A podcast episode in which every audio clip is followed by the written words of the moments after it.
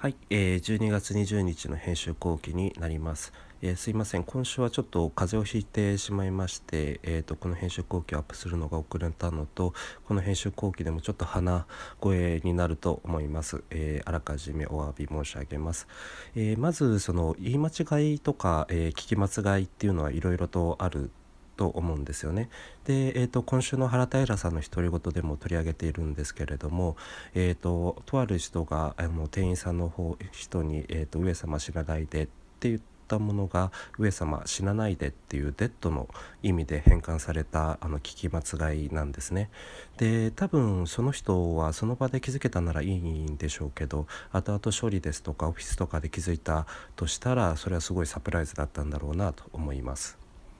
で、えー、サプライズといえばまさに12月は、えー、まさに、えー、サプライズがはびこるシーズンですね、え今年も各社のクリスマスに向けたサプライズであったりロマンチックな展開が、えーと、出てきています、え今回、え取り上げている、えエルメスの旅するオルゴールはクリスマスギフトの展開になります。最近よく、えー、聞くマーケティング手法で frequency アップ頻度を上げるのではなく penetration 浸透率を上げるということをよく聞くようになりました。で要は CRM 的な考えではブランドが先細ってしまうので何よりもブランドを見てもらうことが重要で物理的にも心理的にも入手できるようにするというものです。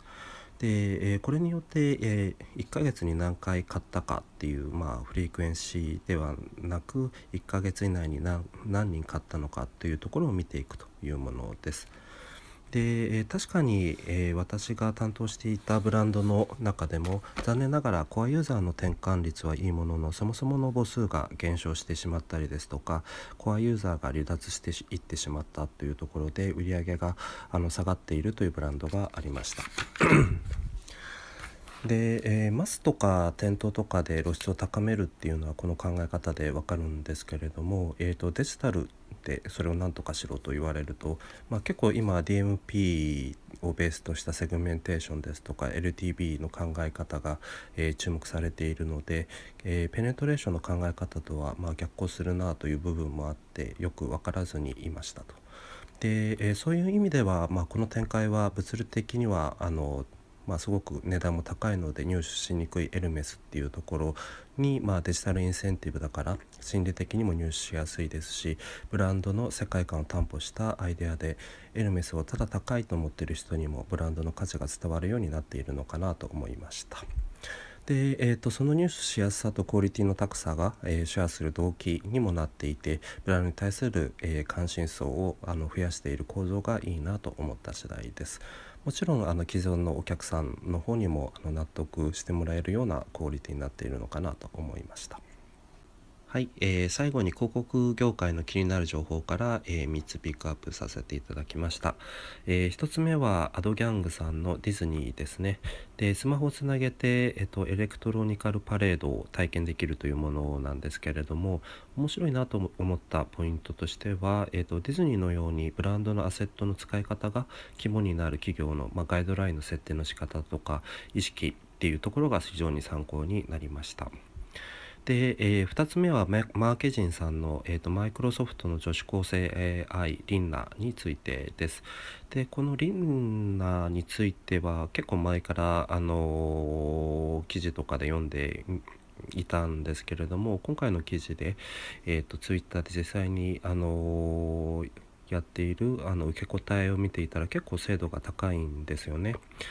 でさらに一つ一つの対話が AI をスマートしていくスマートにしていくっていう競争的な要素もありますので、えーと、こういうその AI をソーシャルとつなげて勝手にブランドを育ててくれるっていう時代も来るのかななんて思いつつ見ていました。で、えー、3つ目は、えーと、ウォール・ストリート・ジャーナルで、えーと金貸しについてなんですけれども、えーと、要はスマホを、えーと、金貸しに渡してその人に、まあ、いくら貸すかという条件を決めるにあたってなあのー、スマホの中にはあの電話に出るタイミングですとかソーシャルにポストした内容っていう、まあ、あの情報が入っていてそれらの情報を、えーまあ、査定にクレジットの査定に、えーと、使っているっていうところがすごく面白いなと思っています。で結構そのデータというとアドテクがここ数年で注目されている傾向がありましたがこういうふうになんかいろんな分野でいろんな活用が生まれていくのだろうなというふうに感じた次第です。はい、えー、今日の、えーと、編集後期は以上になります。